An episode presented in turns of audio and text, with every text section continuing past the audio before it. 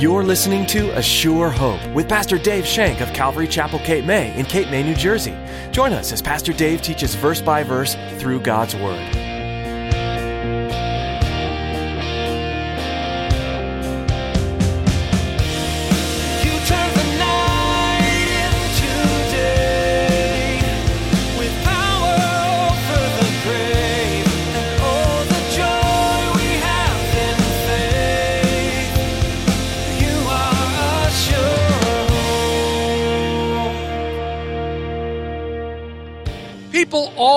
Have great words to say. People always have great words to say. Some of us have flowering words to say. We talk a great game. And you know what? We end up fooling everybody. We end up fooling everybody except God, of course. They believe that we're righteous. They believe that we're holy, that we're on fire for the Lord. Woo! Praise God! But the actions are completely the opposite. David believed Saul was an honorable man. When you talk a great Christian talk, but your life is wholly opposite, you're called a hypocrite from the watching world. Today, Pastor Dave will challenge you to live a life that is honorable and trustworthy. Let people believe the best in you for good reasons. You glorify God with your honesty and integrity. And here's Pastor Dave in the book of 1 Samuel chapter 26 as he begins his message, Saul plays the fool.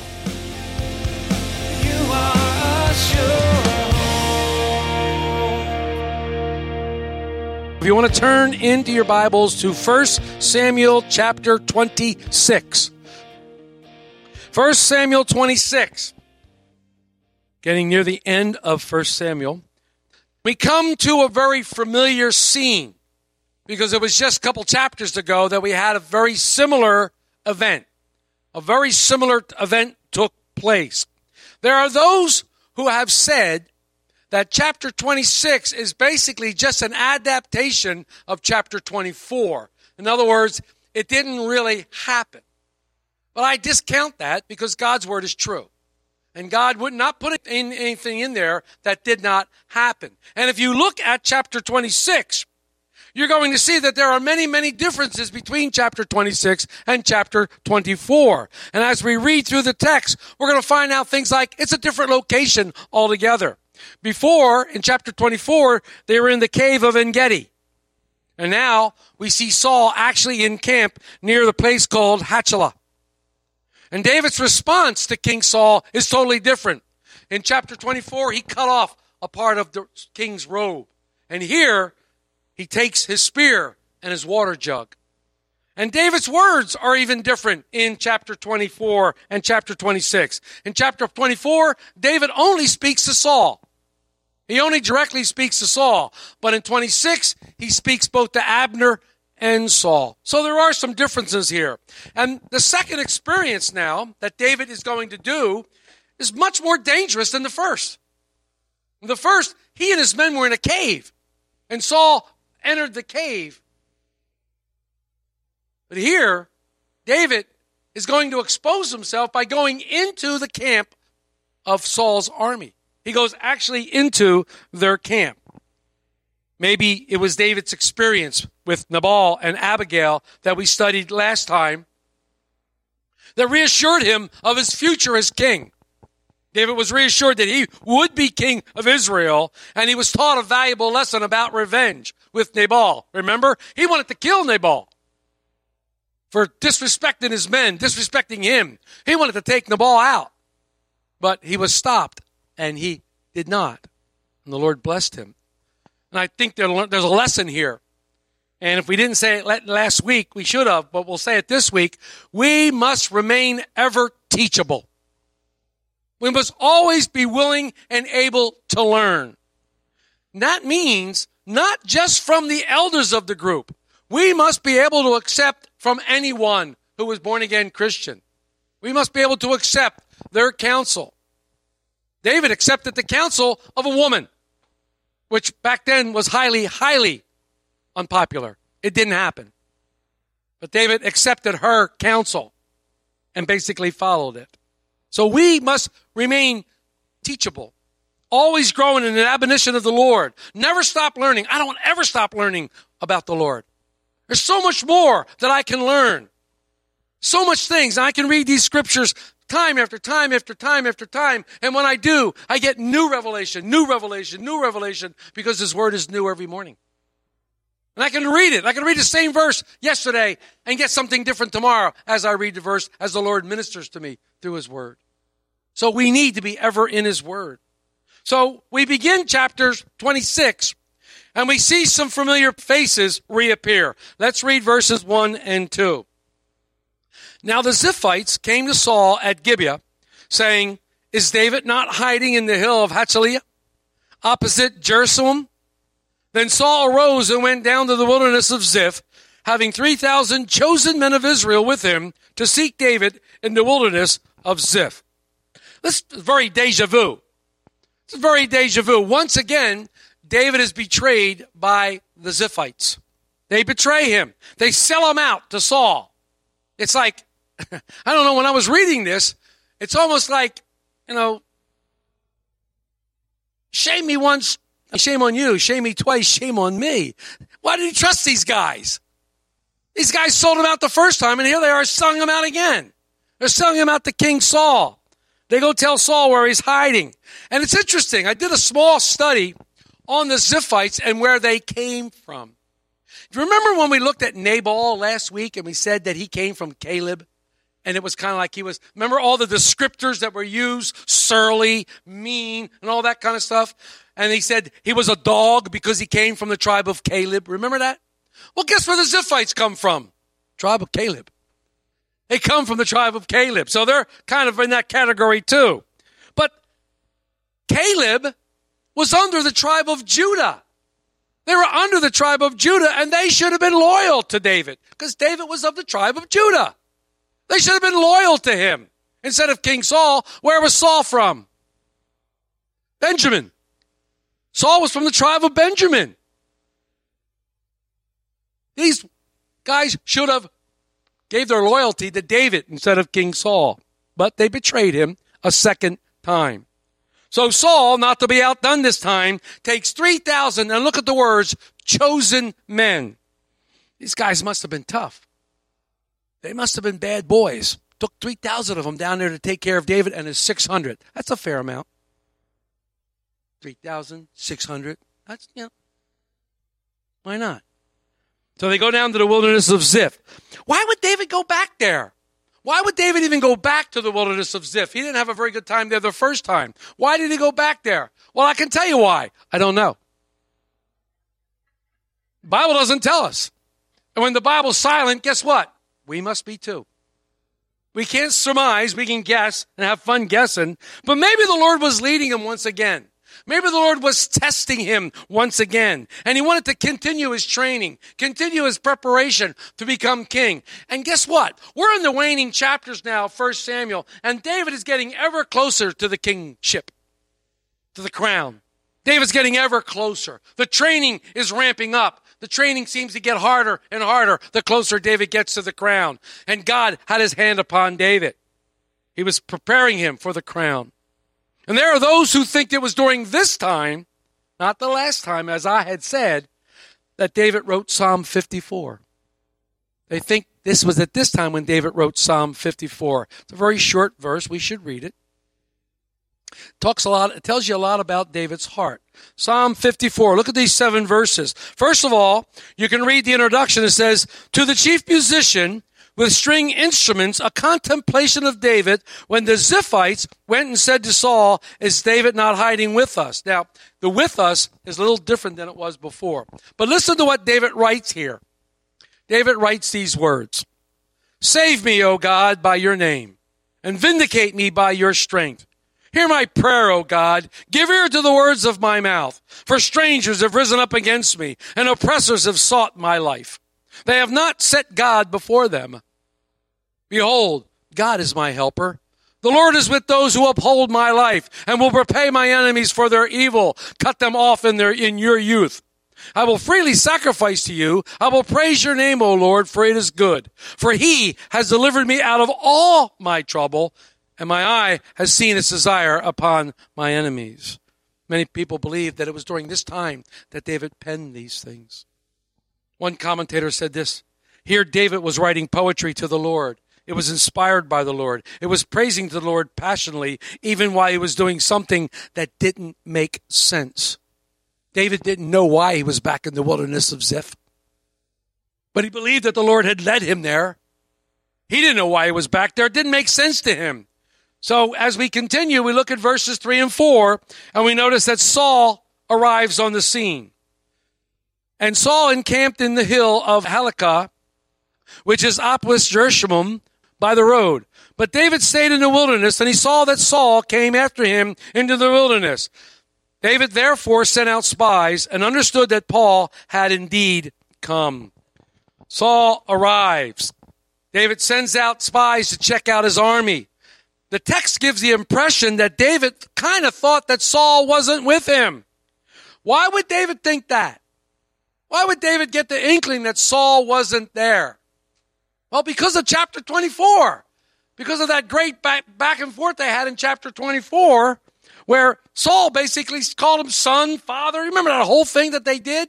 They talked to each other. So David might think, well, Saul's not here. Saul promised he wouldn't come and get me anymore. Saul's the king. He wouldn't go back on his word. Saul said he wasn't going to get me. So David sent out spies looking for him. Yeah. So much for promises, even made by kings. So much for promises. When I, when I read this, it struck me. It really struck me. People always have great words to say. People always have great words to say. Some of us have flowering words to say. We talk a great game. And you know what? We end up fooling everybody. We end up fooling everybody except God, of course. They believe that we're righteous. They believe that we're holy, that we're on fire for the Lord. Woo! Praise God.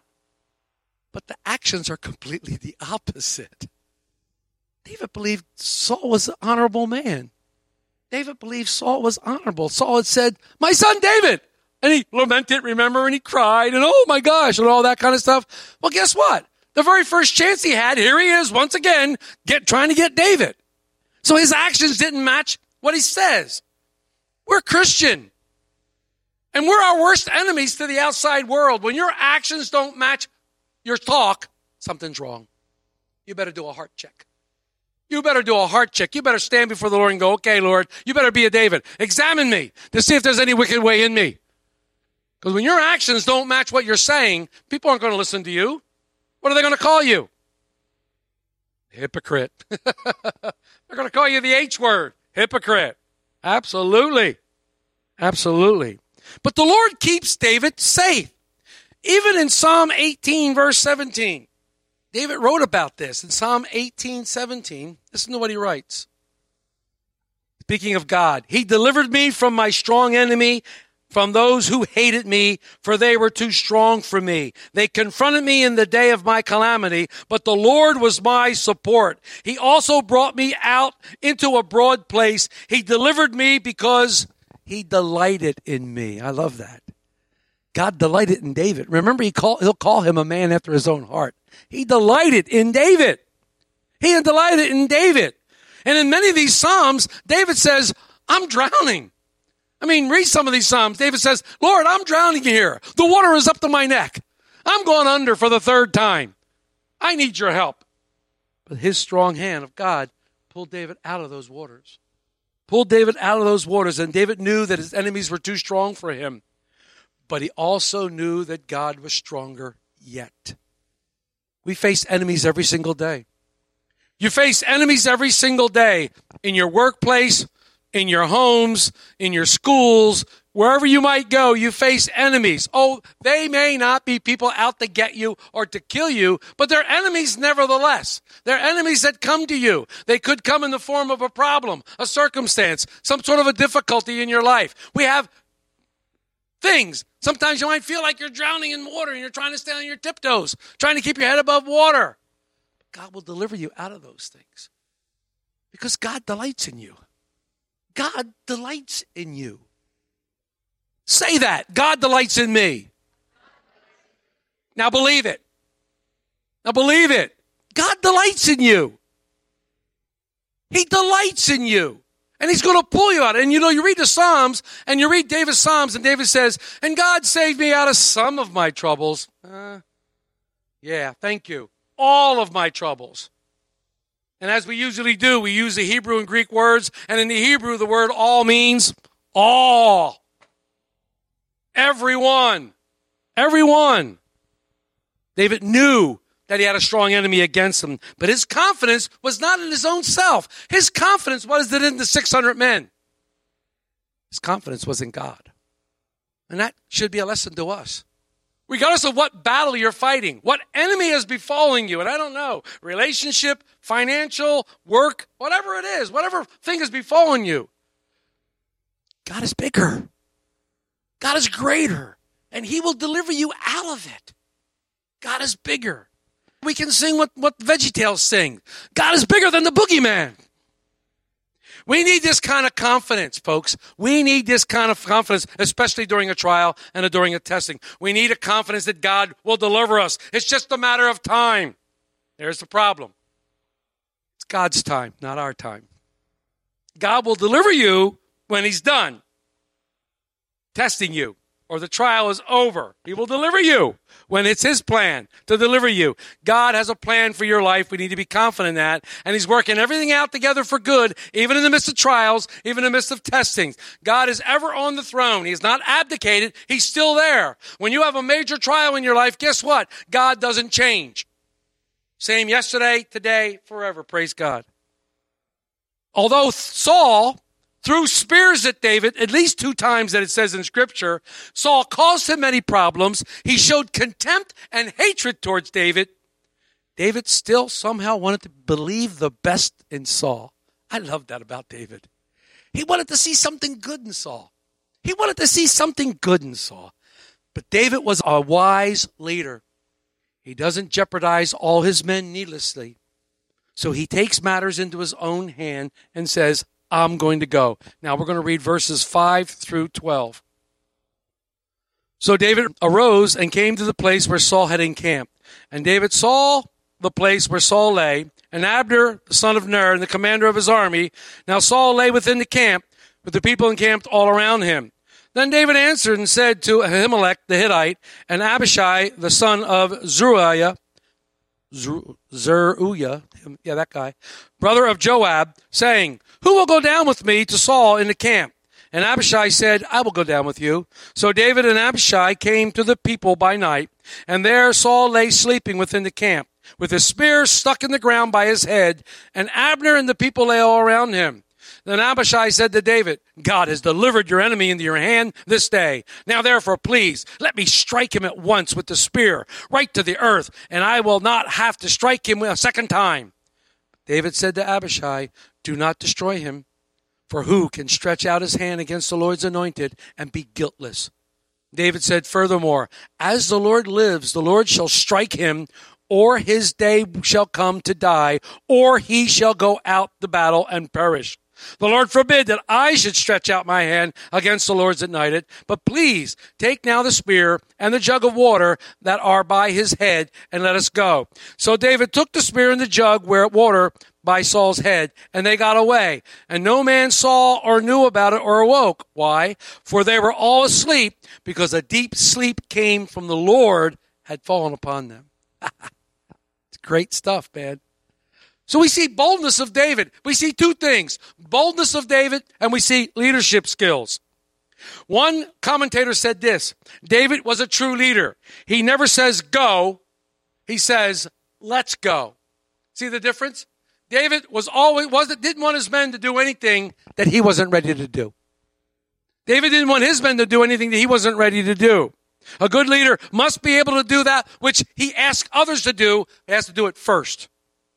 The Lord must have wanted David in that camp that night because he puts this deep sleep on Abner. Abner and the gang are fast asleep. And Saul. I wonder what went through David's mind when he saw the king's spear sitting there next to his head. I recognize that. Missed my head by that much several times. Yeah. How many times did Saul throw it at him? We know at least two. How tempting would it have been for David? How tempting would it be for you that your problem is lying there? Whatever problem the Lord has befallen you with, your pl- problem is lying right there in front of you. And all you have to do is take a spear and go, yee, yee, yee, and your problems will be gone. All your problems will be gone. Come on now, don't tell me you won't be tempted. Don't tell me you wouldn't get rid of your problems that way. Your financial stings or all your financial problems are lying before you. And all you got to do is take the spear and go, yeah, yeah, yeah, yeah, yeah, yeah, and all your financial problems are gone. Relationship problems, all it's gone. Everything's gone. Come on. Don't tell me you wouldn't be tempted. Don't tell me you wouldn't be tempted. I believe we all would be tempted. We'd be a fool to say we wouldn't. Not I. Okay, you'd be the first one with the spear in your hand. Ran through David's mind. It had to run through David's mind. How many chances am I going to get to kill this guy, Lord? Once again, one of David's men, Abishai, said, Let me get him, Lord. I'll take care of him. Let me get him. I'll put holes in him and he'll drink water and sprout. I'll take care of this guy. Let's kill this guy and get on with our lives. Let's kill this guy and let's get back to living. I miss my wife. I miss my kids. Let's go. If he had a chance, he'd kill you. Sounds logical, doesn't it? Abishai points out that this was not an accident. They were in tent, in Saul's tent, and it was designed by God. And he's right. It was designed by God. God made them all go to sleep. God had this deep sleep come on. It was designed to see if David would take a righteous vengeance upon Saul. So he thought. Abishai would make it easy for David. Come on, David, let me. Nobody will know. You can leave here going, Abishai killed him. I didn't have anything to do with it. You would be innocent. David said, No, no, no. You know, sometimes testing can come from the unlikeliest forms, including a beloved friend. Sometimes testing can come from a beloved friend. Abishai really wasn't wrong. Saul had hunted them down. Saul had disrupted their lives. Saul had been on their back for days and days and years and years. David wanted to get rid of Saul, but David wasn't about to do. He did not. He wanted to get rid of the horrible circumstances, but David said, no, don't kill the king. Not only that, but David had confidence that the Lord would take care of the king. The Lord would kill him in due time. The Lord would kill him when the time came. It wasn't up to David when Saul died. It was up to God. I love that about David. I love that about David. Once again, we see one of David's men looking at Saul and seeing the enemy. David looks at Saul and sees the anointed of God. I won't touch the anointed of God. I won't touch him. Remember how David mourned when he just cut off the hem of his robe? Remember when he cut off that little piece of his robe in chapter 24? How he left and he mourned for that. He was so upset because he did that to one of God's anointed. He was so upset. This time he doesn't touch him at all. He doesn't touch him at all. But he has respect for the king. He has respect for the office, not the man. His respect for what God had done, not the man himself. Is the difference. David knew it wasn't hard for God to kill Saul. The Lord was able to kill Saul at any time he wanted to. Every breath Saul took was a gift from God. Saul could easily be killed. But God would allow a wicked man to kill Saul at any time. When it came to striking down the kings of anointed of Israel, God could do it in any way it wasn't, but David wasn't going to be that venue. He wasn't going to be that avenue.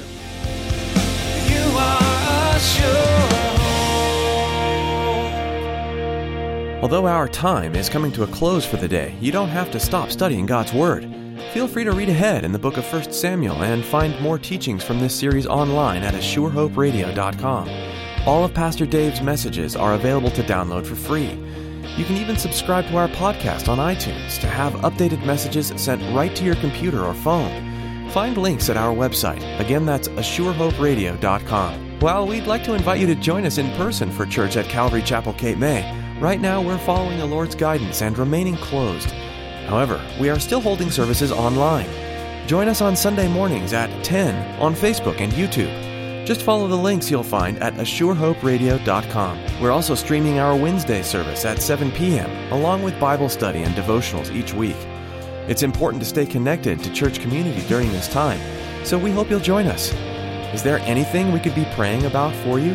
Please let us know. Call us at 609 884 5821. That's 609 884 5821. Would you pray for us too? Please keep Pastor Dave and all of us at Calvary Chapel Cape May in your prayers, that we'll be wise in our decisions, and that we'll stay in tune with the desires of Christ. Thanks for praying, and thanks for tuning in today. Join us next time to continue learning from the book of 1 Samuel, right here on A Sure Hope.